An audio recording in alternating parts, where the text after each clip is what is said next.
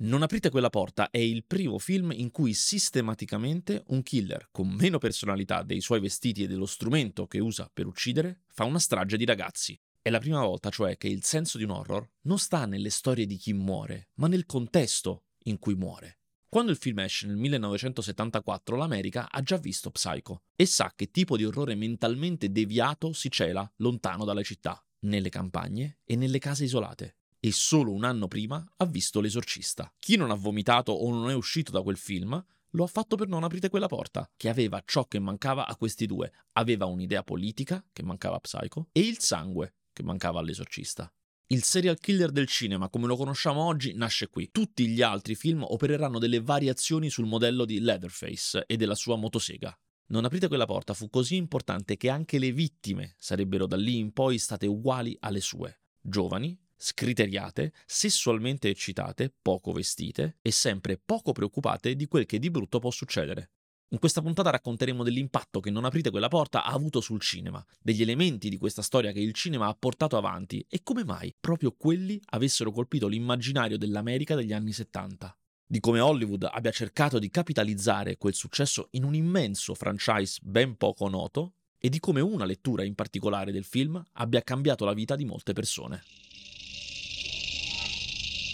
Toby Hooper non era il tipico regista affidabile, ma più il tipo che per retribuire la voce fuori campo che all'inizio di Non aprite quella porta legge il cartello, non avendo molti soldi per il suo film, lo pagò con una canna già rollata. Nel 1974 Hooper aveva 34 anni. A partire da quando ne aveva 20, ha visto un presidente degli Stati Uniti assassinato, ha visto i leader dei diritti civili assassinati, il paese in rivolta, un presidente costretto a dimettersi per aver intercettato le comunicazioni del partito avversario e il suo paese intervenire nella guerra del Vietnam. Ce n'era abbastanza non solo per farsi una brutta idea del governo, ma anche per farsene una pessima delle persone, proprio degli americani. Anche la parte che più aveva amato di quegli anni, cioè la controcultura e i movimenti hippie, erano finiti con le stragi della famiglia di Charles Manson. Questo è il genere di clima che fa venire voglia a un cineasta di girare un film dell'orrore. Non di quelli con i fantasmi o i mostri mitologici, ma di quelli pieni di sangue, in cui i mostri sono gli esseri umani. All'epoca di quel tipo di film non ce n'erano molti. Così Toby Hooper si fece da sé il primo del suo genere, il primo grande slasher, in cui i protagonisti non sono uccisi, sono massacrati da altri esseri umani. Era l'uomo il vero mostro, ha detto anni dopo parlando del periodo in cui nacque il film, solo con un'altra maschera. Così anche io misi una maschera al mostro del mio film. L'idea di Non aprite quella porta era di raccontare di qualcuno da qualche parte degli Stati Uniti, qualche parte dimenticata, provinciale, sconosciuta e introvabile, che rappresenta l'anfratto peggiore dell'inconscio mostruoso degli americani. La paura che ci sia nel cuore del paese un'umanità terribile, dei macellai che squartano umani e arredano la casa con le loro ossa. Il tocco di classe, se così si può dire, fu di dare a questi uomini mostruosi una motosega come arma. Niente di più violento e spaventoso. Filmarlo con uno stile molto autentico, poco patinato ed estremamente naturalistico non fece che aumentare la sensazione, blanda oggi ma potente all'epoca, che si trattasse quasi di un documentario. Solo una decina di anni dopo che il generale Westmoreland aveva denominato la sua strategia di logoramento in Vietnam Operazione Trita Carne, Toby Hooper raccontava una storia di uomini che mangiano altri uomini. L'idea era di ritrarre qualcosa il più possibile infernale, la forma più estrema, per l'epoca, di abiezione mentale sociopatica che sta nel cuore dell'America. Il bersaglio di Non aprite quella porta sarebbe insomma stato il proprio paese. Per farlo Hooper si ispirò a un vero serial killer americano, Ed Gain, che era solito mutilare le sue vittime, lo stesso che indossava i vestiti della madre morta a cui era ispirato Psycho, e diede vita a moltissime invenzioni che sarebbero diventate poi delle convenzioni del cinema dell'orrore, dall'arma che caratterizza il killer alla sua inarrestabilità, la morte delle vittime una ad una fino all'ultima, nota in gergo come Final Girl, e via dicendo. Il budget era limitatissimo, tra i 150 e i 250 mila dollari, come non era inusuale per i film indipendenti dell'epoca, che erano solo un passo più avanti del cinema amatoriale. Gli attori erano sconosciuti e Hooper abusò di loro e delle loro energie, facendoli girare per tantissime ore tutti i giorni della settimana, così da terminare in fretta le riprese e risparmiare i costi di noleggio dell'attrezzatura. La cosa rese la lavorazione nervosissima e piena di incidenti. Non di meno, il film catturava così perfettamente la sete di escapismo violento e intercettava la medesima idea che molti altri avevano di America profonda e il disprezzo, per una parte, di quello che l'America mostrava di essere, da trasformare quei meno di 300 mila dollari di budget in 30 milioni di incasso. Ad ogni modo, Lo stesso, una delle poche conseguenze concrete dell'uscita di Non aprite quella porta e del suo successo fu una temporanea diminuzione del 18% degli incidenti criminali perché a seguito del film molti meno autostoppisti venivano caricati dagli americani. C'è stato un atto vandalico nel cimitero di Newt, nel Texas. Qualcuno ha vandalizzato diverse tombe, così un gruppo di cinque ragazzi si sta recando con un van a controllare che la tomba del nonno di uno di loro sia intatta. Lungo il viaggio caricano un autostoppista che si rivela un sadico, autolesionista e violento, e per questo decidono di scaricarlo. Al momento di fare il rifornimento scoprono che la stazione di benzina di zona è a secco e lo sarà fino al giorno dopo. Così, nonostante il benzinaio glielo sconsigli, i cinque ragazzi decidono di recarsi a vedere la casa ormai abbandonata del nonno per la cui tomba avevano fatto tutto quel viaggio. Per i ragazzi si tratta di una piccola vacanza e arrivati alla casa il gruppo si divide. Una coppia va a fare il bagno al fiume lì vicino, mentre gli altri tre esplorano la casa del nonno. Attirata da un rumore, la coppia si avvicina a una residenza nei paraggi. Nonostante il generatore attivo e rumoroso e l'abitazione sembri vuota, entrati uno alla volta scoprono che i mobili sono fatti di ossa umane e che la casa non è affatto abbandonata. Un grosso uomo vestito da macellaio, che indossa una maschera di pelle, dopo due brevi colluttazioni li uccide con martelli e ganci da macelleria. I tre rimasti a guardia del van si insospettiscono e dopo che uno di loro, andato in cerca della coppia, viene anche lui attirato e ucciso nella casa accanto, Sally e suo fratello paraplegico Franklin decidono di partire alla ricerca. È ormai notte e i due troveranno il macellaio armato di motosega prima ancora di entrare in casa. Franklin non riuscirà a scappare, mentre Sally, dopo una lunga fuga nella notte, riesce ad arrivare viva alla stazione di benzina, dove il benzinaio l'accoglie e la rassicura. Quello che la ragazza non sa è che il benzinaio è parte della famiglia del macellaio e dopo averle dato un colpo in testa per privarla dei sensi, la carica sul suo camioncino e la porta di nuovo nella casa degli orrori. Lì Sally si sveglia legata alla tavola e scopre che insieme all'autostoppista che i ragazzi avevano caricato, il benzinaio e il macellaio sono una famiglia di cannibali che uccidono, macellano e poi mangiano esseri umani. Completa la famiglia un nonno anziano che sembra un cadavere e che viene tenuto accanto al vero cadavere della moglie. Proprio il nonno della famiglia dovrebbe dare il colpo di grazia a Sally con un martello, ma non ci riesce, e così lei ne approfitta per scappare, inseguita da tutta la famiglia. Arrivata alla strada sarà prima aiutata dall'arrivo di un camion che investe uno dei due fratelli, e poi da un passante che la carica al volo sul suo pick-up, lasciando il macellaio, Leatherface, solo nella sua follia e in una danza macabra con la sua motosega all'alba. C'è nessuno in casa? Quante volte abbiamo sentito dire questo film è basato su una storia vera? E poi non lo era regolarmente. E poi non lo era. Beh, però possiamo dire che Non aprite quella porta fu uno dei primi che sfruttò a pieno questa idea di marketing. Tu quali, quali ti ricordi? Beh, parlando di horror, possiamo dire sicuramente L'ultima casa sinistra, Amityville Horror, The Blair Witch Project. Ma tu ce n'è uno a cui ci hai creduto? Io del Blair Witch Project avevo 18 anni, io ci avevo creduto, c'era un internet agli esordi, poi ho visto il film, eh, ho avuto leggeri dubbi. Te Paranormal Activity tipo ci avevi creduto? Beh, totalmente. Ok.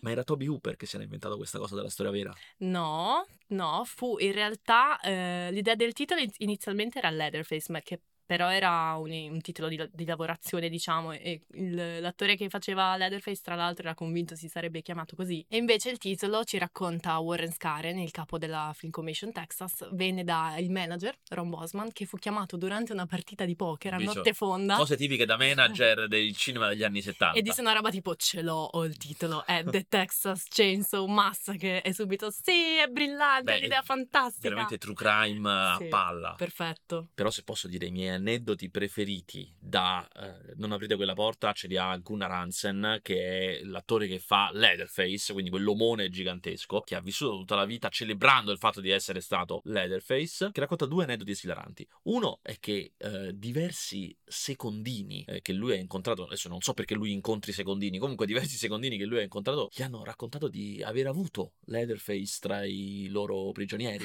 Cioè, convinti che fosse realmente esistiti. Uno sosteneva sostanzialmente che fosse una persona così deviata mentalmente che ogni volta che vedeva una motosega impazziva lo dovevano contenere. E l'altro dice che in realtà aveva solo uno squilibrio di, di chimica insomma, all'interno del, del, cervello, per cui con delle pasticche lo rimettevano a posto e lavorava in cucina. Cioè, proprio dettagliato. Sì, sì, sì, erano convinti che fossero loro, ma il migliore è uno che ha una convention a cui lui era andato, cioè Gunnar Hansen è andato a questa convention e non aprite quella porta, nel trasportarlo dall'aeroporto alla convention, questo guidava, era l'autista, gli disse che proprio lì, a Niagara Falls, che è la città vicino alle cascate del Niagara nello stato di New York, proprio lì a Niagara Falls viveva il vero Leatherface, e loro lo sapevano. E gli precisò anche: peccato non averlo coinvolto nella convention eh. insieme con te, sarebbe stato bellissimo. Mamma mia, firmare qualche autografo. Sì, firma copie.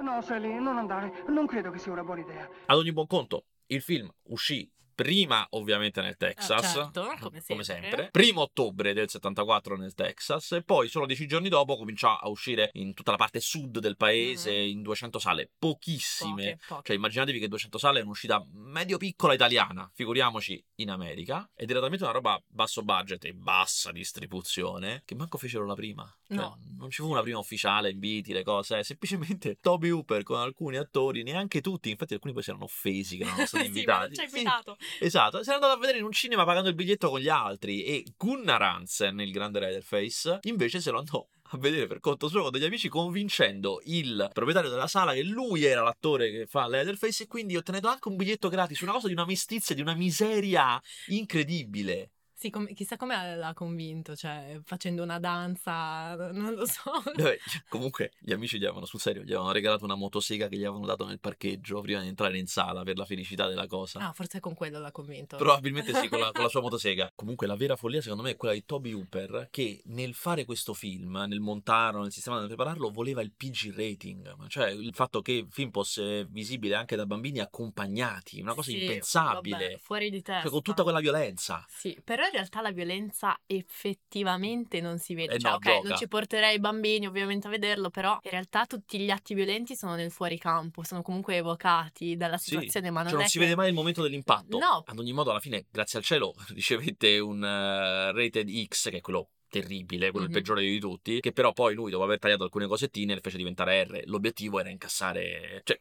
che a me non verrebbe istantaneo pensare che tu fai un film del genere con l'obiettivo di incassare tanto, perché mi sembra un film per pochi, però evidentemente invece l'obiettivo era trovare un incasso. E l'anno prima era l'anno dell'esorcista, quindi il pubblico era già abbastanza traumatizzato e Toby Hooper ingrana, rincara che non so, cioè, allora, no- non so quanto questa cosa, perché ci sono re- re- report di eh, svenimenti, vomiti, tutto quel corollario di cose Mm. anche per non aprire quella porta. E non so se dopo l'esorcista è ormai un classico della promozione, cioè una cosa che Sì. si diceva, perché Beh, ti ricordi che per l'esorcista, che è un'altra puntata di questo eccitante podcast, avevamo visto i documentari, Sì. le cose, quindi lì ci sono delle prove vere che Sì. è veramente successo. Di questo sì, ci sono i resoconti, però... Beh, sicuramente qualcuno si è sentito male perché voglio dire, anch'io non è che l'ho proprio visto tranquillamente, cioè per quanto il film penso sia un capolavoro, comunque vederlo oh, è provante. E ecco. poi parte quella cosa grandiosa che poi si è usata tantissimo, è del film bandito nei paesi. Questo qui Sì. fu bandito in Cile, Brasile, Finlandia, Francia, Islanda, Irlanda, Norvegia, Svezia e Germania Ovest. Beh, sì.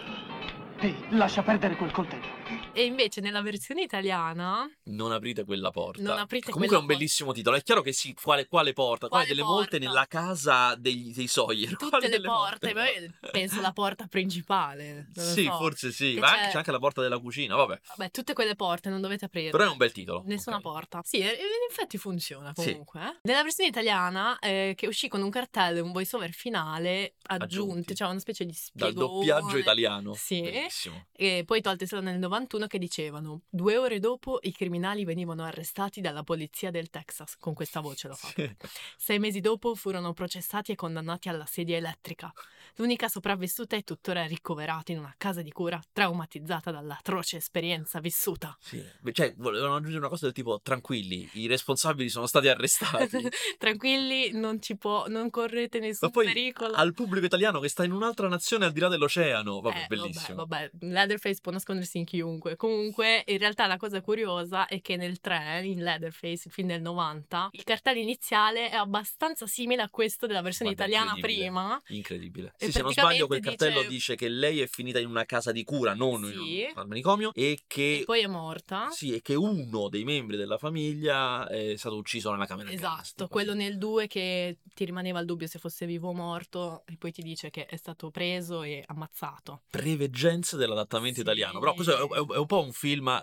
La caratteristica di quello che è successo a questo film nella sua distribuzione, sia americana che internazionale, che è finito poi in mani strane, come spesso capita ai film piccoli, indipendenti, che non si rivolgono alle major, ma hanno, diciamo, no, a compagnie dubbie. E in particolare il- la prima compagnia che. de- prima perché, questo sto anticipando, ce ne saranno delle altre, che eh, prese i diritti di sfruttamento eh, di Non aprite quella porta. Quindi nel 74, 74 proprio. fu la Bryanston Distributing Company che era la stessa di No, vabbè, quando ho scoperto questa cosa sono impazzita. Era la stessa di Gola Profonda. e la stessa che aveva fatto il, il mostro in tavola Barone Frankenstein il film di Morrissey e Andy Warhol quello che girarono a Cinecittà e che nello stesso anno pensa che casa questi qua fecero uscire l'urlo di Cen terrorizza anche l'occidente e Dark Star che è l'esordio di Carpenter Sì, ma poi un'altra cosa estremamente clamorosa che proprio mi ha, mi ha spezzato in due è che questa Bryanston Distribution Company era nelle mani della mafia, ok? Di una delle più grandi famiglie mafiose americane, quella dei Colombo, mm, che tra l'altro, vabbè, era legata in qualche modo a Lucky Luciano, quindi parliamo proprio cioè, della creme della top creme. del top top di gamma Ok. E, I grandi E manager. insomma, una di quelle famiglie che dominava New York in quegli anni. Sì, sì, E tra l'altro, famiglie, sì. per insomma, riprova di tutto questo, la distribuzione non pagò quello che doveva pagare i produttori e insomma poi ci fu tutta una causa, eccetera, ma la compagnia ormai era già andata in bancarotta, Bene, ma- immagino fraudolenta. sì sì ma la mafia quando fa le cose le fa bene assolutamente Insomma, e questo è l'inizio di Non aprite quella porta, Però l'inizio della storia distributiva. Comunque lo distribuirono bene, non solo perché si inventarono la questione della storia vera e tutto quanto, ma perché comunque il film, che ovviamente ha anche i suoi meriti,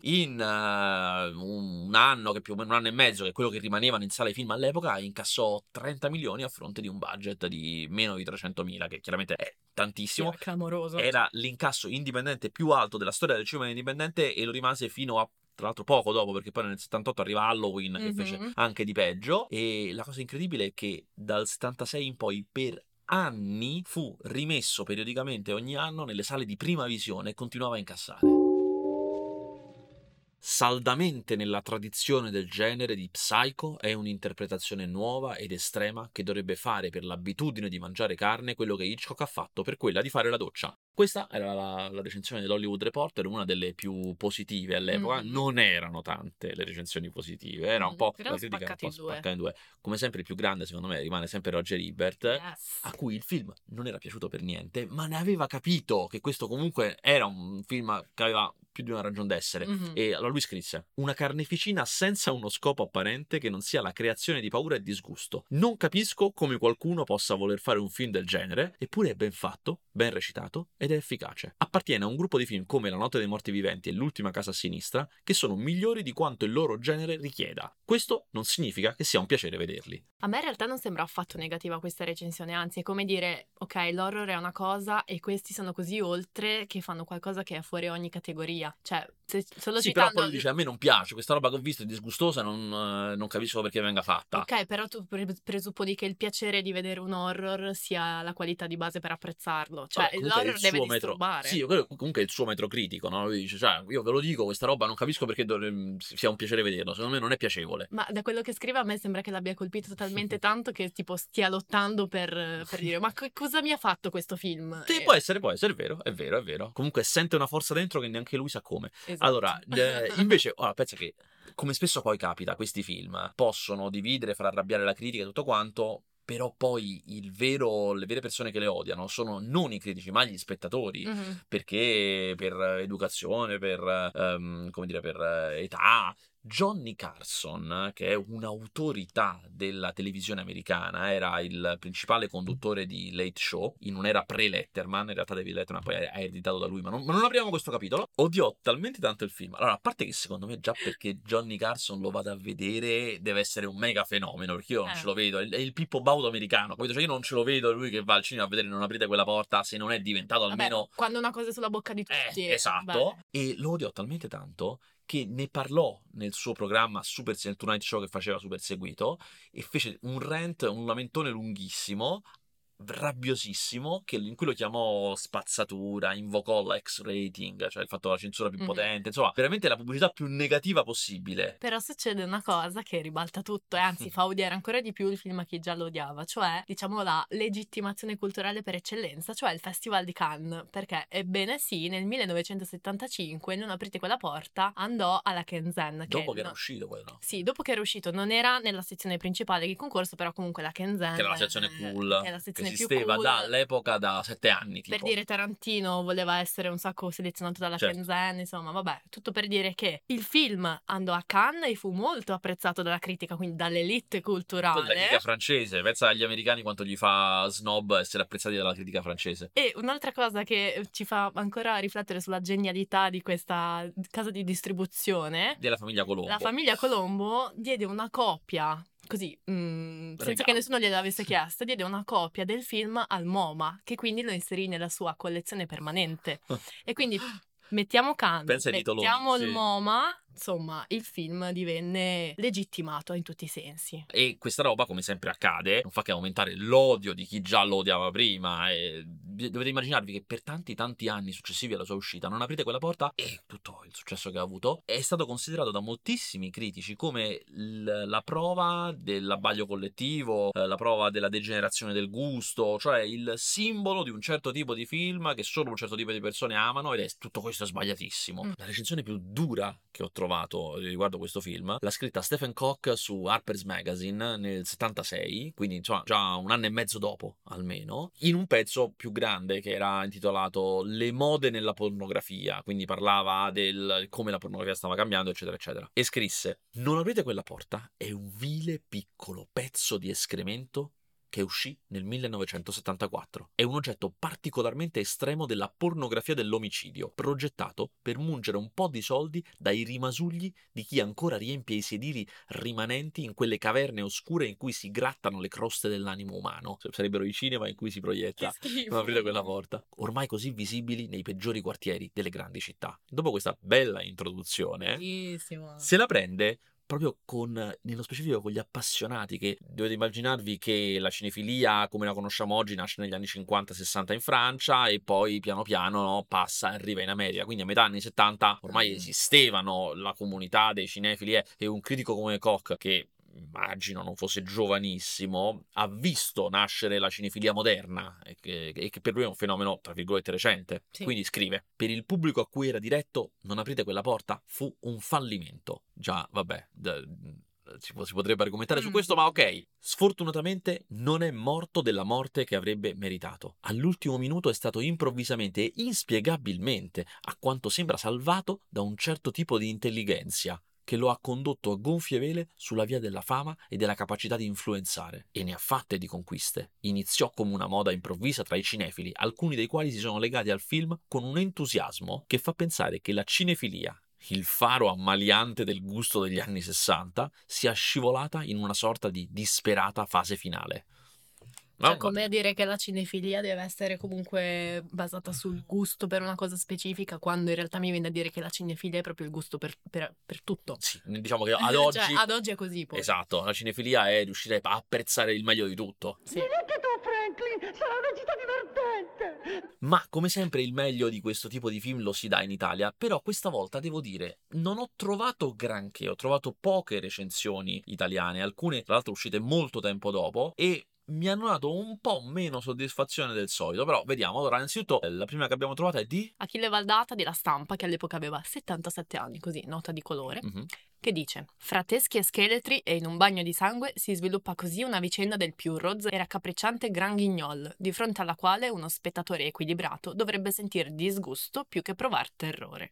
Bellissimo che mancano le, le vocali, di sentir disgusto più che provare terrore. Grande Valdata. Derivato, come precisano le didascalie, da un barbaro fatto realmente accaduto nel Texas. Gli assassini sono in carcere, l'unica superstite delle stragi è tuttora ricoverata sotto shock in una casa di cura. Ok, Questo perché per l'edizione italiana... Valdata ha creduto al cartello italiano, certo. giustamente. Il film porta in primo piano con irritante crudeltà effetti ed effettacci orrorifici, sottoponendo le giovani attrici cui tocca fingere le vittime a sforzi mimici e vocali strazianti. Lui si preoccupa per le ragazze, tipico paternalismo anni 70 di una persona di 70 anni, cioè si preoccupa per queste ragazze che devono fingere, bellissimo. Che poi questa recensione mi sembra che in realtà non dia nessun giudizio vero. Cioè, No, lo descrive come una Mm, robetta, secondo me, come sì, una robaccia però fatta. sì. non è che si spieghi molto, eh. Ma infatti ti ho detto, non mi hanno dato grande soddisfazione. Ma passiamo a Giovanni Grazzini. per- Yes, per il il nostro Corriere. Giovanni. Giova, per il Corriere all'epoca aveva 50 anni. Film orripilante, dove il sangue scorre a barilotti e le urla raggiungono la luna. eh sì, eh sì, beh, questo sì. Incredibile, poi ne parleremo di Io ci penso sempre quando loro parlano delle urla perché sono particolarmente forti, e però Mm. poi ne parleremo più avanti in questa puntata perché in realtà c'è tutto un senso che loro non avevano colto, ma neanche io la prima volta che lo vidi. Ma andiamo avanti. Non aprite quella porta, paga con i più infami scampoli del Gran Guignol una prima parte che vorrebbe essere solo inquietante. Comunque questo Gran Guignol, cioè già la seconda volta che lo leggiamo. Grazzini plagia Valdata, visitata da un autostoppista dai modi sospetti.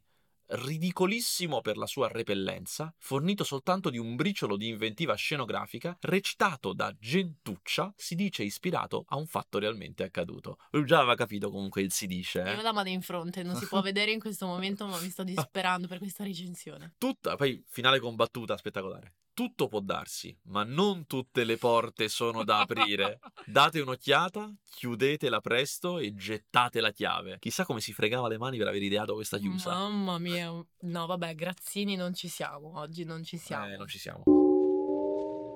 Viene sempre un momento in A Cult Story in cui si parla proprio dell'impatto cinematografico, cioè come dopo l'uscita dei film di cui parliamo, tutta un'altra serie di film ne rimane condizionata da alcuni elementi, dalle volte magari dall'approccio al genere. Mhm. In questo caso specifico l'impatto è proprio quantitativo, nel senso ci sono Sì. tante idee, tante soluzioni, tante cose che vengono o create inventate qui o qui magari canonizzate, sistematizzate e impacchettate in una confezione che poi tutti quanti riutilizzeranno per fare i loro slasher o anche, adesso lo vediamo, film simili allo slasher. Anzitutto, film che possiamo dire senza timore di molto noti, quelli più Mhm. noti, eh, direttamente influenzati. Allora, semplicemente in ordine cronologico possiamo citare nel 78 Halloween di John Carpenter, che anch'esso insomma eh, influì non poco nel- nello sviluppo del genere. L'anno dopo, il 79, Alien di Ridley Scott. Che è fantascienza, ma in realtà. che è fantascienza horror. eh, sì, insomma. ma è, lo- è uno slasher in tutto e per tutto. Sì. Cioè, il mostro che è un serial killer che uccide a uno a uno le vittime e il- qualcuno che gli si oppone e cerca alla fine di farlo fuori. E poi uno dei migliori film della storia del cinema, lo dico senza parere, senza insomma, La casa di Sam Raimi, Evil Dead dell'81. E quindi, allora, siamo nel 74. Nel 74 il clima eh, estetico e culturale del cinema è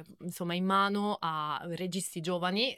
Pensiamo solamente a Friedkin, di cui abbiamo parlato nella scorsa puntata, l'esorcista, che fu, insomma, a suo modo anch'esso molto importante. Insomma, gli anni 70 sono comunque anni di horror veramente Sì, no, sono gli anni in cui si va al cinema per essere provocati, scioccati, in cui eh, si vedono cose. Sono anche gli anni in cui esplode il porno nei cinema, Esatto. insomma, dove si vanno a provare sensazioni forti. Sì, e dicevo sull'esorcista introduce quell'idea di male nella quotidianità che è intellegibile, cioè è un tipo di male che è a stretto contatto con, con te, insomma, con la tua No- quotidianità. non sta nel castello gotico sui ma Carpazzi. che l- non riesci a capire veramente ed è quella la cosa terrorizzante. Allo stesso modo, non aprite quella porta, c'è un killer che è un essere umano, ma è mascherato e sembra un, un- qualcosa appunto che viene No, da un altro mondo. totalmente incomprensibile chi sono perché cioè qualche poi spiegazione tecnicamente viene data però la radice del loro essere così incattiviti malvagi sadici Mhm. non è mai spiegata Ah, piantala, Franklin, farei vomitare tutti. luoghi comuni del cinema slasher che si inventa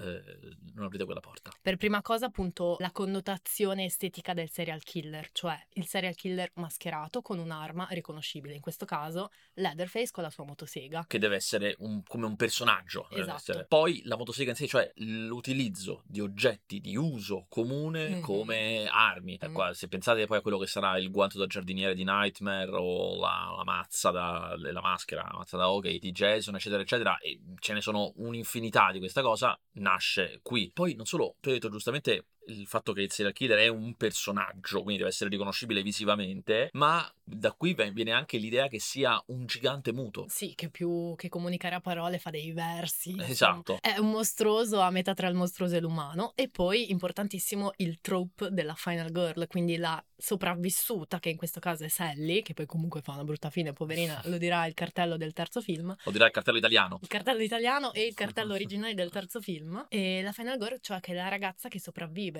Quindi mh, si Cioè che vede... in queste storie possono morire in tanti, ma ci sarà comunque una ragazza che alla fine sopravvive. Già, diciamo, le donne erano già in passato eh, le, le vittime preferite dei mostri Certo. del- da, da sempre, però diciamo che qui anche le, le vittime dei serial killer, ma soprattutto, so- ed è la cosa più interessante, sono le uniche che li battono alla fine, o sopravvivono a loro o proprio materialmente li battono. per quanto siano estremamente sessualizzate. E poi gli anni 70 sono gli anni in cui il cinema indipendente, non quello mainstream, ehm, insomma, sono gli anni della black exploitation, insomma, di tutte quelle minoranze che vengono rappresentate al cinema in senso più empowered, non so Sì, come dire, una sorta di revenge. nella puntata su i tre dell'operazione Drago. Sì. Avevamo detto come il corpo, per Lee è un corpo violento chiaramente, ma anche la comunità afroamericana gli piace. E lo stesso vale per il sesso. La sessualizzazione della donna è una roba che la rende potente, non Esatto. oggetto guardato. E questo anticipa il movimento che sarà nel cinema mainstream degli anni Ottanta, questo lo dicevamo per i Goonies, del, del ragionamento sul corpo, su- sulla corporeità degli attori, sul senso della vicinanza con, con il mostruoso. Una delle cose più famose di questa, una delle inquadrature eh, di maggiore impatto di questo film, io me la ricordavo già nel remake, dove la riprendono identica al remake del 2002. Mhm. e c'è uguale qui, quando l'ho riguardato me ne sono reso conto, è una dal basso mentre Sally va nella casa dove poi troverà Leatherface ed è proprio centrata, il bilanciamento è centrato sul sedere Mhm. per darle una potenza sessuale nel momento in cui va a essere macellata. Mhm. Vabbè, poi pensiamo anche al 2, cioè quella scena con la motosega, una scena quasi di masturbazione tra la vittima e il killer, che è di una potenza eh, Pazzesca. pazzesca. Comunque, ritornando agli anni 70, cosa succede? Che ovviamente un film di così tanto successo crea una serie di eh, film ispirati Esatto. dai titoli improbabili. Che riutilizzano soprattutto il termine massacre di- di Ovviamente. Texas Chainsaw Massacre. Ma mi chiedo se in Italia ci fosse stata una serie di Non aprite qualcosa. Certo, Mereghetti alla mano, Mere- controlliamo subito. Mereghetti alla mano, abbiamo scoperto che esiste Non aprite quel cancello. che è una saga perché c'è Non aprite quel cancello e Non aprite quel cancello 2, che è un film americano, quindi questo è il titolo italiano, l'originale è The Gate e The Gate 2 dell'87. Vabbè, la traduzione vale lo stesso. 13 anni dopo, allora vi leggo la trama perché una stella e mezzo su Mereghetti, eh. Un ragazzino, Trip, lasciato solo durante il weekend, non trova di meglio da fare che aprire le porte dell'inferno. Ne escono mostriciattoli di ogni genere e dimensioni che sconfiggerà con armi tipicamente infantili, cioè coi giocattoli. Wow, e c'è un po' metà strada tra non aprite quella porta e la casa, praticamente. Horror naif con effetti speciali modesti che ha avuto un imprevedibile successo e un seguito che per l'appunto è Non aprite quel cancello 2 in cui Trip, sempre lo stesso, contatta le forze infernali per ottenere che il padre alcolizzato riacquisti il lavoro. Cioè ormai è amico, è diventato coi mostri. Dovrà affrontare un viaggio nell'altra dimensione, più fantasy e fiabesco della prima puntata, ma altrettanto fiacco e approssimativo negli effetti speciali. Beh, stupendo. Io voglio vedere. Sono entrambi diretti da Tibor Takacs Ma chi è? Con Stephen Dorff. Adesso, adesso prepariamo un po' di cena, eh? Ma ritornando ai Massacre, abbiamo, per quanto riguarda queste imitazioni dirette con trame vagamente simili, In ordine cronologico, allora, Meet Clever Massacre del 77, che in italiano era Morak il potere occulto. un professore di mitologia antica si rivolge a spiriti maligni per vendicare la famiglia e gli studenti che sono stati massacrati, con Christopher Lee. C'entra niente, cioè hanno messo quel massacre ma non c'entra niente. Poi andiamo su Slumber Party high Massacre. school eh, film barra porno. Slumber Party Massacre, un serial killer armato di trapano. Uh, fa una strage a un pigiama party in una scuola femminile. Cioè, colgo una metafora tra la scuola femminile e il serial killer col trapano. Mm. Forse. Poi 84, Zombie Island Massacre, quindi qua si diventa un po' zombie. Americani in vacanza incappano in un rito voodoo e rimangono bloccati nell'isola dove muoiono uno alla volta, cioè comunque non niente. c'entra niente. Sempre meno attinenti. Poi The Nail Gun Massacre del 1985. Della spara- il massacro della sparachiodi. Qualcuno comincia a uccidere un gruppo di operai, ok? L'horror proletario, con la sparachiodi dopo che questi hanno violentato una giovane ragazza. Quindi è il vendicatore mascherato praticamente, ok? Interessante. Andiamo avanti. 1986 Mountain Top Motel Massacre. Una vecchia pazza uccide tutti gli avventori del suo motel. Così, Cioè, semplice. Psycho senza il twist che non è vecchia. Così. Però te lo dico, il mio preferito, il preferito è del Tenetevi 79. forte, tenetevi forte. Posso dirlo io? Ti Vai, vai, prego? Microwave Massacre. ok, black comedy su un uomo che uccide la moglie per errore e dopo averne mangiato la mano, cioè Ma per perché? errore, ma Sì. poi le mangia la mano per errore. Prende gusto con la carne umana e cerca nuove vittime da cannibalizzare, ma sottovaluta i suoi problemi di pacemaker. Eh, Stupendo, eh? i problemi di pacemaker. Seguito da Microwave Massacre 2, Don't Go Into the Oven. Stupendo, bellissimo. Direi che non c'è niente da commentare, qua si commenta da solo. Ma Ma invece i film che, eh, a parte il titolo, hanno preso sul serio quel, quel modello e sono, eh, l'hanno rifatto, l'hanno evoluto nella maniera più convincente sono stati secondo me ehm, un, un horror che si chiama Horror Puppet nel 79. E la trama dice che praticamente un- c'è un gruppo di adolescenti in viaggio, si fermano in una casa misteriosa fuori dai sentieri battuti, belle queste Mhm. espressioni. E, e il punto è più che altro il motivo per cui riprende veramente eh, Non aprite quella porta è perché cominciano a esserci gli assassini con la maschera, Mm. che non solo li caratterizza, ma gli dà anche modo di non parlare, di non avere un volto, di essere disumani, Mm. senza essere effettivamente soprannaturali. Eh, poi uno, forse il più conosciuto dei, dei film che hanno seguito quel- quell'idea, che è Le colline hanno gli occhi di Wes Certo. Craven, eh, nel quale c'è di nuovo il viaggio attraverso il- l'America sommersa, cioè la Mhm. parte eh, provinciale, e eh, ci sono una specie di famiglia di mutanti nel deserto. Qui sono Mhm. effettivamente più mostruosi, però aveva anche una cosa, Le colline hanno gli occhi, che fa fare un passo in avanti a quest'idea, cioè che in una scena eccezionale queste famiglie mezza mutante, strana, orrenda, ignobili, guardano in televisione la televisione americana e Mhm. quindi guardano le, le dive, le persone belle, l'America pulita, la guardano, ma loro sono terribili. Sì, vabbè, la stessa idea che sottende Non aprite quella porta, l'idea di quest- delle comunità provinciali americane, conservatrici dimenticate dall'America, Totalmente. insomma, progressista, che appunto vengono lette in chiave mostruosa, ma perché Mhm. diverse, incomprese in certo senso. E poi mi viene da dire anche eh, che Le colline hanno gli occhi, ha lo stesso setting proprio a livello ambientale di eh, una specie di horror desertico barra eh, America interna, per cui appunto proprio il luogo fisico identifica il luogo dove si nasconde Esatto. il mostruoso. Poi ci sta, è molto famoso perché è un B-movie con Rutger Hauer, The Hitchhiker, in cui c'è di nuovo il, il killer psicotico nell'ambientazione desertica e c'è soprattutto l'idea dell'autostop come una cosa Mhm. pericolosa e probabilmente chi ascolta questo podcast li avrà visti, li conosce perché sono discretamente famosi. Negli anni 2000 Rob Zombie ha fatto due film, La casa dei mille corpi e La casa del diavolo, che sono proprio come se fossero ambientati nell'universo di Non aprite quella porta, hanno un altro tipo di famiglia di deviati, anche se non sono cannibali, ma insomma, e soprattutto sono dalla parte dei deviati, i protagonisti sono quelli della famiglia, insomma, sono molto belli, molto belli. Ma bisogna aprire una piccola parentesi Italia un'altra volta, perché Mhm, ci facciamo sempre riconoscere. sì, la- la- l'italianata vera di tutto questo non sono non aprite quel cancello, che è una cosa per educande in confronto a quello che ha fatto Claudio Fragasso sotto pseudonimo eh, Clyde Anderson. Anderson nel 90, che è l'anno in cui usciva il terzo film eh, di Non aprite quella porta, Mhm. Leatherface, e lui fece un film che eh, si chiamava,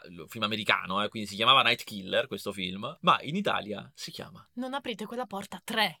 esatto, Ma e come è potuto succedere? ha costretto i distributori di Leatherface, cioè il film ufficiale, Mhm. sequel, terzo sequel di Non aprite quella porta che uscì quell'anno, a chiamarlo Non aprite quella porta, trattino, parte 3. Claudio Fracasso comunque era recidivo perché l'aveva già fatto con eh, Troll 2, cioè lui aveva fatto Troll 2, ma non era un sequel di Troll, che era un altro film di successo americano, quindi era un suo classico, poi lui ogni volta dice no, ma non è vero, io non volevo, sono stati i Era amico della distributori. famiglia Colombo. Sì, sicuramente.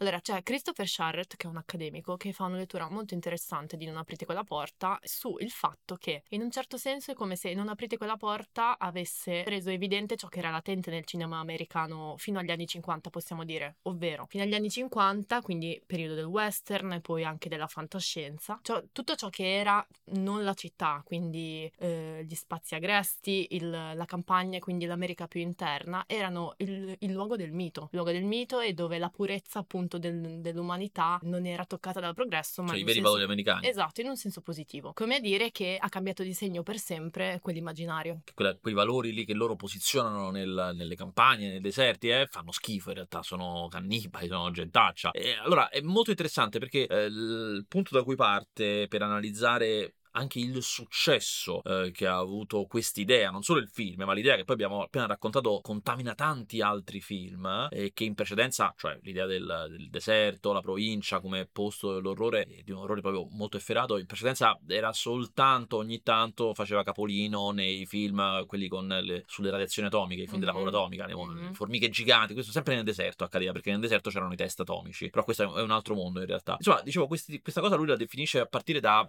Psycho e gli uccelli di Hitchcock, cioè eh, le lega al fatto che da quel momento in poi l'horror si pone delle domande su quanto l'America si stia effettivamente civilizzando, se questo processo abbia un senso e stia andando in una direzione sensata. E proprio negli anni 70 ci sono gli eventi di cui abbiamo già parlato, il Vietnam, Mhm. il Watergate, la famiglia Manson, cominciano a porre delle domande sulla civilizzazione americana. Stiamo Mhm. andando verso il meglio o stiamo peggiorando? In questo senso Charlotte poi lo lega molto a Psycho, che è un altro film di provincia, di killer fuori dalla città, però ci mette molto di più, dice lui giustamente, cioè lo porta come un pochino più avanti quel discorso perché non c'è nessuna consolazione e c'è Mhm. quel medesimo senso di assurdità, esco Mhm. dalla città e posso trovare delle cose improvvise che io non avrei mai detto. È un po' il momento in cui il cinema passa dalle praterie come posto fantastico alle praterie come il posto del gotico americano, Mhm. in cui avere paura. Esatto, la demitologizzazione. Chiami la polizia! Chiami la polizia! No!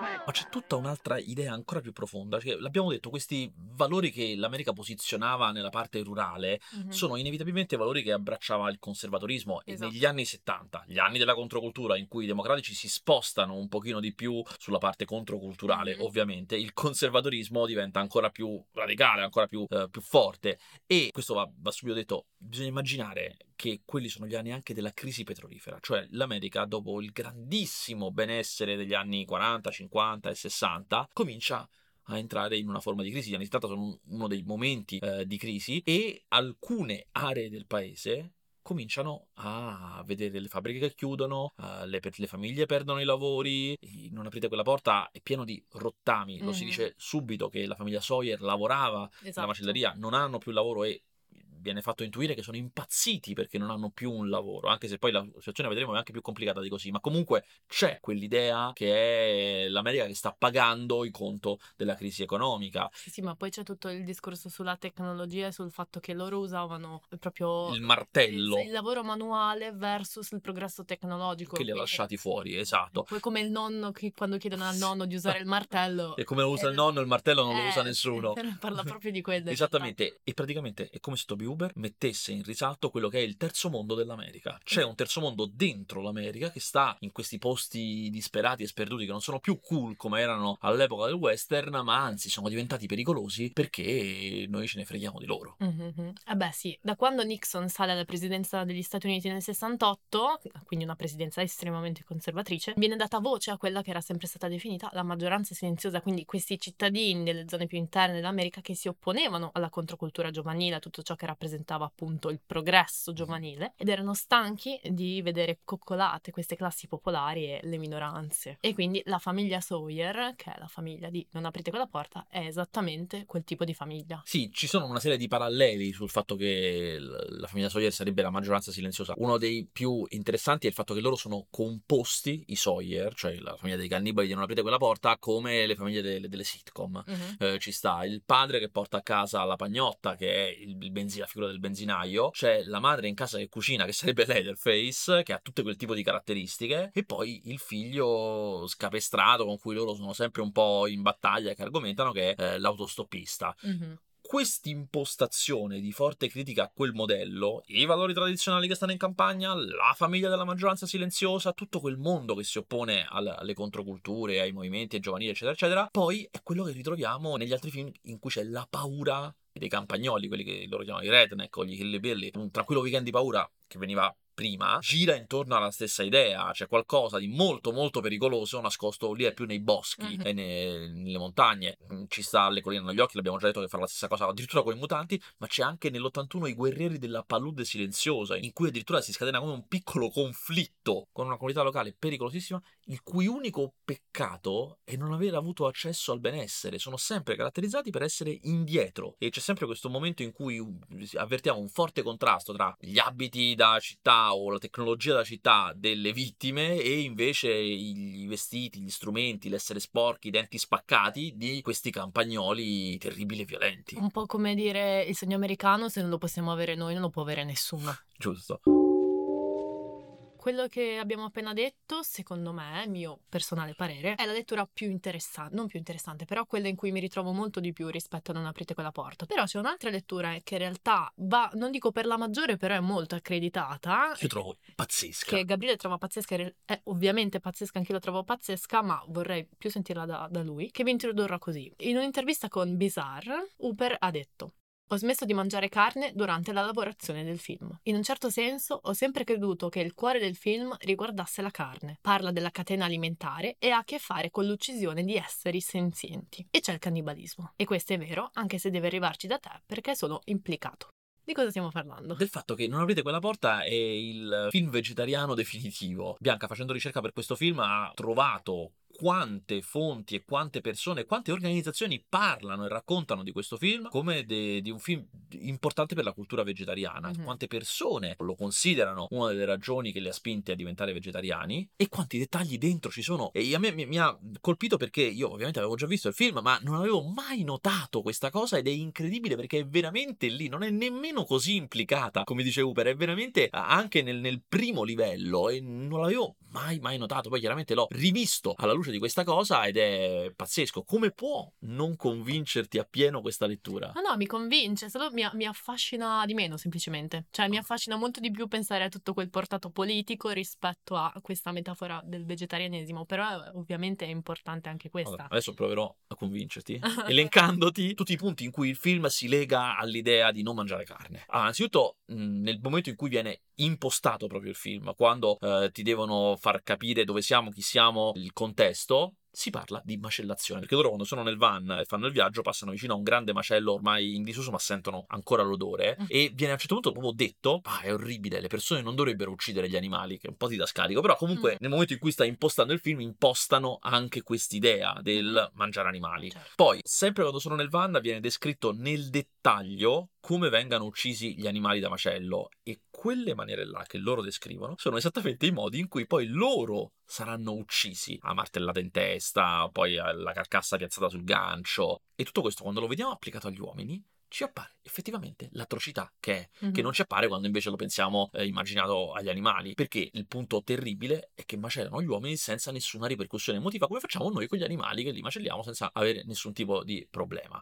Poi Leatherface è vestito come un macellaio. Eh, eh, okay. E ovviamente macella la carne di uomini per servirla a tavola. Cioè la macella per mangiarli. Perché molti serial killer ammazzano per ammazzare o fanno gli screzi ai corpi tanto per farli o per loro deviazioni mentali. Invece qui è per mangiarli con sì. quell'obiettivo lì. Che poi si possa aggiungere nel 2, questa cosa viene palesata ancora di più perché nel 2 vediamo il capo della famiglia Sawyer che va a un contest di, di macinato, non so come sì. dire, e vince il primo premio per la sua carne umana. E c'è una scena incredibile in cui lui ha questo premio in mano mano e questo premio in cima ha un piccolo contenitore della carne che lui ha cucinato e questa carne mentre lui parla gli cola sulla giacca, sì, una roba terribile, terribile. Poi una delle vittime, questa è la cosa che io preferisco e quando l'ho letta ho capito come ho fatto a non accorgermene. La prima ragazza che viene uccisa, quella che Leatherface in, insegue e poi prende mm-hmm. subito nel portico, mm-hmm. la porta dentro, urla esattamente come un maiale quando viene portato a essere mm-hmm. scannato ed è esattamente quella roba là. Quella cosa sulle urla che dicevamo per le recensioni italiane. Neanche i critici avevano capito. La famiglia famiglia Sawyer ovviamente era una famiglia di macellai, lo Ok. racconta e fa quella roba lì e lo faceva con gli animali e comincia a farlo con gli uomini. Prendono in giro a un certo punto Sally, la final girl, viene presa in giro facendo i versi degli animali. Loro come se imitassero lei come se fosse un animale. Senza contare, ultimo dettaglio, che è un'altra cosa che la cultura vegetariana non fa, è che loro, i Sawyer, si vestono di pelle umana, con la pelle degli animali che macellano. Che è una cosa che per l'appunto noi facciamo con gli animali che macelliamo. Se tutto questo non ti avesse convinto e questa è la lettura definitiva del film, ho, un detta- ho due dettagli. Il primo, vabbè, cioè che la PITA, che è la società eh, che si occupa della tutela degli animali, eh, l'ha inserito nella top 10 dei film sul vegetarianesimo, ma Ok, vabbè, ma questo non ok. è. Il dettaglio che convincerà tutti è che Guillermo del Toro, il grande Guillermone, ha smesso di mangiare carne dopo aver visto questo film. E voglio dire, se Guillermo del Toro smette di mangiare carne dopo aver visto questo film, beh, direi che è veramente il film vegetariano definitivo. Posso dire che la cosa più stupefacente è che dopo un successo di quel tipo ci sono voluti dieci anni per un sequel. Sì, dieci anni. Infatti il 2 è del 1986, sempre di Toby Hooper. Diventa l'ultimo film diretto da Hooper del franchise che genera in totale nove film ad arrivare Mhm. al 2022, quindi un franchise veramente lungo e molto interessante secondo me, come testo da analizzare anche proprio per come si sviluppa l'idea del maligno, ma di questo ne parliamo dopo. Il 2 del 1986 Della Cannon, della che è la casa di Menahem Golan, che era una casa particolarmente spietata che andava alla grande negli anni Ottanta con film, diciamo, massimalisti. Mhm. Il 2 riprende finalmente de- e palesa quello spirito ironico che secondo Hooper era molto latente Molto, primo. molto ironico. Molto molto ironico, infatti è proprio diventa quasi una commedia horror. Sì, quasi una horror comedy. A un certo punto, se non l'avete visto, vi dico solo che la parte che più mi ha colpito è che c'è Dennis Hopper che fa lo sceriffo che investiga su per, per trovare i colpevoli dell'omicidio e affronterà motosega contro motosega in un duello finale eh, Leatherface e lui ha due motoseghe che porta in delle fondine per motoseghe che lui ha. Quella è una scena incredibile Sì. che è molto, è molto l'armata delle tenebre. Esatto, sì, sì, sì, veramente l'armata È delle proprio tenebre. quel mood. E non andò bene. No, Non, non, andò bene per niente. Ma neanche il 3 in realtà andò bene. Esatto. Il 3 del 1990 è appunto ancora un seguito, quindi per ora la cronologia della storia originale va avanti. Esatto, cambia la società, diventa un fi- diventano film New Line, New quindi Line. sono molto meno massimalisti, ma anche più. si prende molto più sul serio. Ora, secondo me il 3 è fatto veramente male. Cioè, il 2, te lo confesso, il 2 non mi piace, ma mi diverte, se non Mhm. altro. Questo non mi piace e non mi diverte, perché è un Mhm. film da un'atmosfera tipo Tremors, che in realtà esce l'anno dopo, con Viggo Mortensen. Mhm. Ehm, però, non lo so, mi sembra un po' dozzinale come è realizzato. Sì, ma io l'ho trovato molto interessante, infatti in realtà ne consiglio molto la visione, vabbè, interessante soprattutto per la, la strana stardom di Viggo Mortensen che ne esce fuori e l'idea di questo serial killer, vabbè, che poi non è Leatherface Viggo Mortensen, però comunque è il cattivone. Certo. È interessante come viene spinta questa sessualizzazione del male che passa dalla vittima al carnefice, molto interessante. Senti, e ma io noto comunque una cosa Vai. che poi va avanti. Sempre di più a partire dal 2 eh, viene affiancato a Leatherface un vero cattivo. Già nel 2 il Sì. fratello matto che ha fatto la guerra di Leatherface, quello con la placca di metallo in Sì. testa, è il vero cattivo. Lui alla Sì. fine addirittura c'ha anche, nel 2 parlo, un momento di gentilezza con la vittima. sì, sì, sì. Eh, e nel 3 è uguale, poi Viggo Mortensen, che non è come hai detto tu Leatherface, è il villain del film. Esatto, sì, il male si sposta sempre di più verso qualcos'altro e Leatherface diventa l'esecutore fino poi al 4, che è un po' una commistione tra il cinema high school di, quel- di quell'epoca e appunto l'horror, quindi la situazione di partenza è c'è un prom scolastico, il ballo e questo gruppo di ragazzi si perde, c'è la sfigata che è Che? Bridget Jones praticamente, che è. Renée Zellweger e la coppia di amanti un po' ignorantelli, quindi la ragazza carina e un po' stupidella e il... Il quarterback della squadra di Esatto. football. Esatto. Siamo nel 95 ed è un film della Columbia, quindi è come se un pochino di più crescessero sempre di più le, le aspettative e le ambizioni. Mhm. E dopo Viggo Mortensen, io qua sono impazzita quando ho visto questa cosa, l'incarnazione leggibile del male attraverso una persona che non sia Leatherface diventa Matthew McConaughey, ovviamente vabbè, texano, quindi Ci già- sta, ci certo. sta. Però prosegue questa idea dei belloni. Dei belloni cattivoni, squartatori e cattivissimi. Com'è? Il quarto non l'ho visto io, com'è? Il quarto è abbastanza trash, diciamo. Madonna. Cioè, poi E- ci sono te non- troppe poche motoseghe. E te non avevi trovato trash il terzo, quindi No, posso il ter- immaginare cosa sia il Il quarto. terzo l'ho trovato troppo interessante, però magari ho avuto un abbaglio. Comunque, no, il 4 è interessante perché diciamo che questa, posso dire, sublimazione del male attraverso qualcosa di sempre più leggibile, quindi antagonisti che sono persone eh, sempre più, non imborghesite, però più normali rispetto a quell'America Certo. rurale. Anche E- poi qui siamo in un paesino, non siamo Esatto. più in- nel deserto. Si personifica per esempio con una, del- una alleata della famiglia Sawyer che è una donna, una biondona col tailleur tutta perfettina e dici ok, venivamo dal 74 con una famiglia appunto mostruosa deforme, arriviamo a- al due- 95 che il male diventa, può essere nascosto in chiunque. Cioè, soprattutto al diminuire del grado di indipendenza del film e all'aumentare del grado di studios, i cattivi diventano sempre più degli avvocati, delle persone che come se lavorassero per gli studios. Ma cosa più clamorosa è che nel quarto viene palesato il complottismo e Mm. quindi, vabbè, spoiler, scusate, e nel 4 viene fatto capire, viene anche palesato che ciò che sta dietro tutta l'idea della famiglia Sawyer, tutta questa cosa del, del macellare il cannibalismo, è data da un complotto di menti cattive in generale, in giacca e cravatta, che sono le stesse, viene detto, che hanno ucciso Kennedy. Stupendo. Cioè il complottismo proprio ai Sempre massimi, sospettato. Così senza senso. E ultima nota rispetto a Leatherface. Leatherface da bambinone che era diventato nel 2, nel 3 insomma anche abbastanza. Nel 4 diventa una donna travestita. Ma lo spiegano perché? Non Io lo spiegano Ho visto le perché. Foto di- col rossetto, le tette finte. Ma... A parte che il trucco è fatto malissimo e vabbè, or- veramente una cosa brutta da vedere. Cioè, però... dici Leatherface non si sa truccare, sta dicendo. Diventa una donna trans, non viene spiegato perché, però appunto fa anche la danza con la motosega nel finale del, del 4, allo stesso modo però è iconograficamente diverso. Cioè, vestito da donna. C'ha, c'ha la vestaglia, è truccato. Sembra un po' Divine eh, di John Waters o Platinette. Esattamente, esattamente. Poi c'è stato nel 98 un tentativo di fare un film che si doveva chiamare All American Massacre, che doveva essere del figlio di Toby Hooper, William Hooper. Era un corto, doveva diventare un lungo, insomma, alla fine non, non si è mai fatto, doveva essere tipo un prequel sequel. E poi c'è stato un evento importantissimo per la saga. Nel 2003 c'è il remake prodotto da Michael Bay e diretto da Marcus Nispel. Non aprite quella porta, quindi The Texas Chainsaw Massacre. Con Jessica Biel, all'epoca lei usciva tra l'altro da Settimo Cielo, cioè era, passava dalla serie tv con i padri preti e tutti abbottonatissimi a farsi squartare. eh, con la stessa inquadratura di chiappa che però negli anni, negli anni 2000 ha tutto un altro senso rispetto agli anni 70 e molto meno indipendenza. Ah, poi non abbiamo detto una cosa sul 2, che nel 2 viene palesata quella- quello spirito porno. Sì, c'è un'inquadratura del killer con la motosega all'altezza del eh, fallo eh, che la punta contro la vagina della vittima direttamente in un'inquadratura che è più didascalica di così. No, non si può. si muore. Comunque il reboot è molto buono, io lo vidi all'epoca e veramente tanta paura. Era, veniva dopo la fine dell'era di Scream, cioè nel 96 c'era stato Scream che aveva fatto partire tutta una serie, che poi è andata cioè, anche abbastanza avanti, eh, di horror consapevoli, metariflessivi che un po' stavano incassando di meno in quel momento. Arriva questo qui e trova un grandissimo successo. Cambiano molte cose, non è più la stessa continuità, è un'altra proprio storia, ci sono anche appunto delle piccole variazioni. La più goduriosa è il fatto che c'è un personaggio in più, c'è lo, lo sceriffo malato, c'è lo sceriffo che fa parte dei massacri, che è in combutta con la famiglia Sawyer, che è proprio figlio di quegli anni. Questo è un film del 2003 e quello sceriffo è un palese riferimento a George W. Bush, che era detto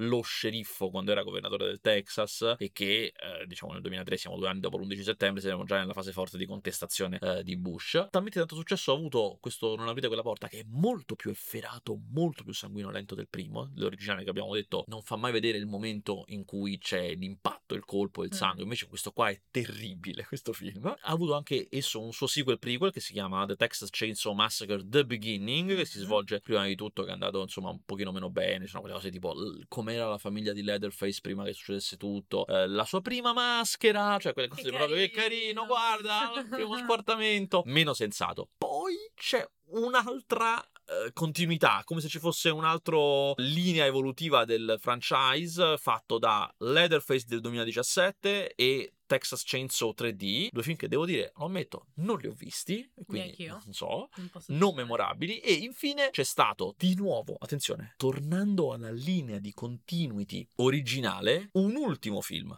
l'anno scorso che si chiama di nuovo Non aprite quella porta e quindi tecnicamente si svolge dopo il quarto film. Questo l'ho visto, che riprende tutta una serie di questioni, le riporta, le rimodernizza, è come se volesse eh, rilanciare annunciando che si svolge 50 anni dopo eh, i fatti originali. Tra l'altro è pure scritto da Fede Alvarez ed è terribile. Terribile. Terribile. La cosa che più ricordo di questo film è che è stata la prima volta che mi è capitato scrivendo la valutazione su Letterboxd di finire tra i top, tra quelli tra i tre che visualizzano subito e per giorni e giorni ho ricevuto notifiche dei like, una cosa che non finiva più. Non... Beh, io voglio sapere cosa avevi scritto, però. Eh, lo saprà solamente chi andrà a vedere. Eh, Eh, e siccome poi era uscito su Netflix, usciva in tutto il mondo insieme, quindi è stata una cosa, è stato un massacro.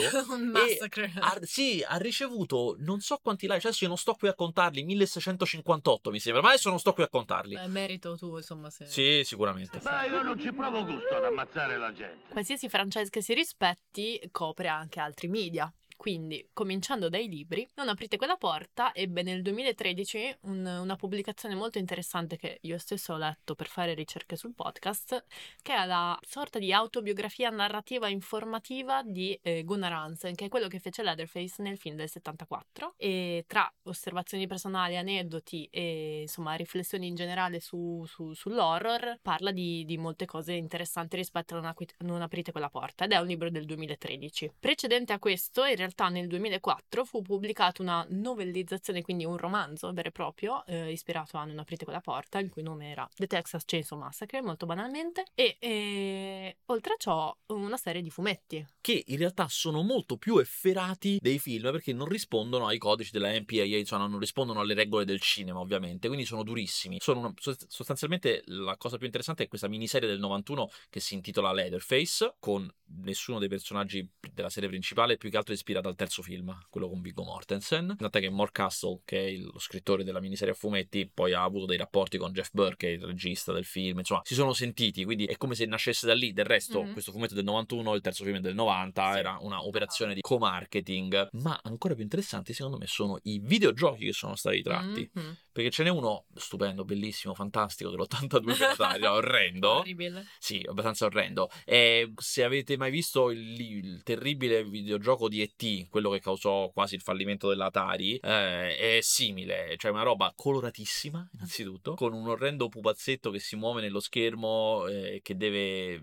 Massa, tu, tu saresti saresti Leatherface nel gioco e devi andare a toccare altri pupazzetti evitando gli oggetti. Insomma, tra l'altro ha una libreria di suoni orribile, ma c'è stato un gioco nel 2023. un gioco chiamato molto lapalissianamente The Texas Chainsaw Massacre, che si ispirava appunto al film originale invece e che... eh, Lo scenario lì è giusto, è in terza sì, persona. Lo scenario è giusto, esatto. Esatto. Terza persona puoi scegliere di essere o una delle quattro vittime o uno dei tre carnefici. E si basa tutto su o scappare o catturare e uccidere. Sì, sì, è un gioco piccolo, non c'è la modalità narrativa, ma sostanzialmente si parte da eh, i ragazzi già sono imprigionati. Se sei una delle vittime, si parte che ti liberi e dalla casa devi scappare fuori evitando trabocchetti, cose e con loro che ti inseguono, chiaramente. Viceversa, se sei uno dei cacciatori, e si gioca anche multiplayer, se non sbaglio. Non sembra bellissimo, non è che sembra, però almeno le atmosfere sono più o meno giuste. Mhm, sì, un po' le atmosfere di mm, Resident Evil. Esatto, esatto, ma senza quella componente sovrannaturale, però sì, ci sta. E finalmente eccoci alla parte più divertente di questo podcast, ovvero il momento in cui con i nostri dobloni di bad taste compriamo la proprietà intellettuale e facciamo quel cavolo che ci pare. Io questa volta ho un piano, attenzione, estremamente tradizionale. Ok. Cioè, io voglio fare il remake di Non aprite quella porta. Ok, quindi cominci tu, abbiamo già deciso. Sì, Ok. ho deciso io. Voglio fare il Vai. remake di Non aprite quella porta molto tradizionale, abbastanza fedele nei fatti. Mm.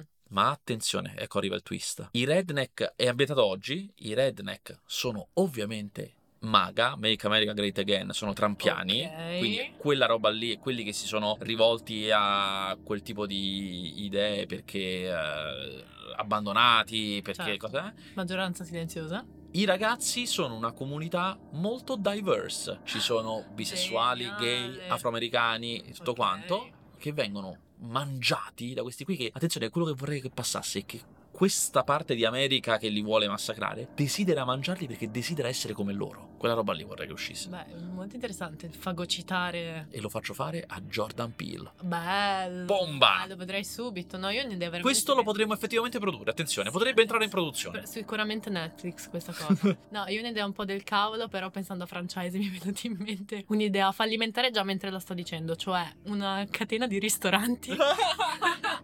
una catena di ristoranti ehm, tipo diner dove si mangiano specialità di carne e dove vieni servito da personaggi del, del franchise. Ma è bellissimo! E poi tipo c'è la sala dove puoi giocare a- ai videogiochi e tutte queste cose qua legate al Col film. rumore di motosega quando Sì. ti portano da mangiare. Sì, che ci vai una volta e dopo dici basta, finita. Però Con le glorioso. sedie di ossa. Sì, È esatto. veramente un fallimento, ma chi Vero, ci va? Non ci va nessuno, capito? Però vabbè, così.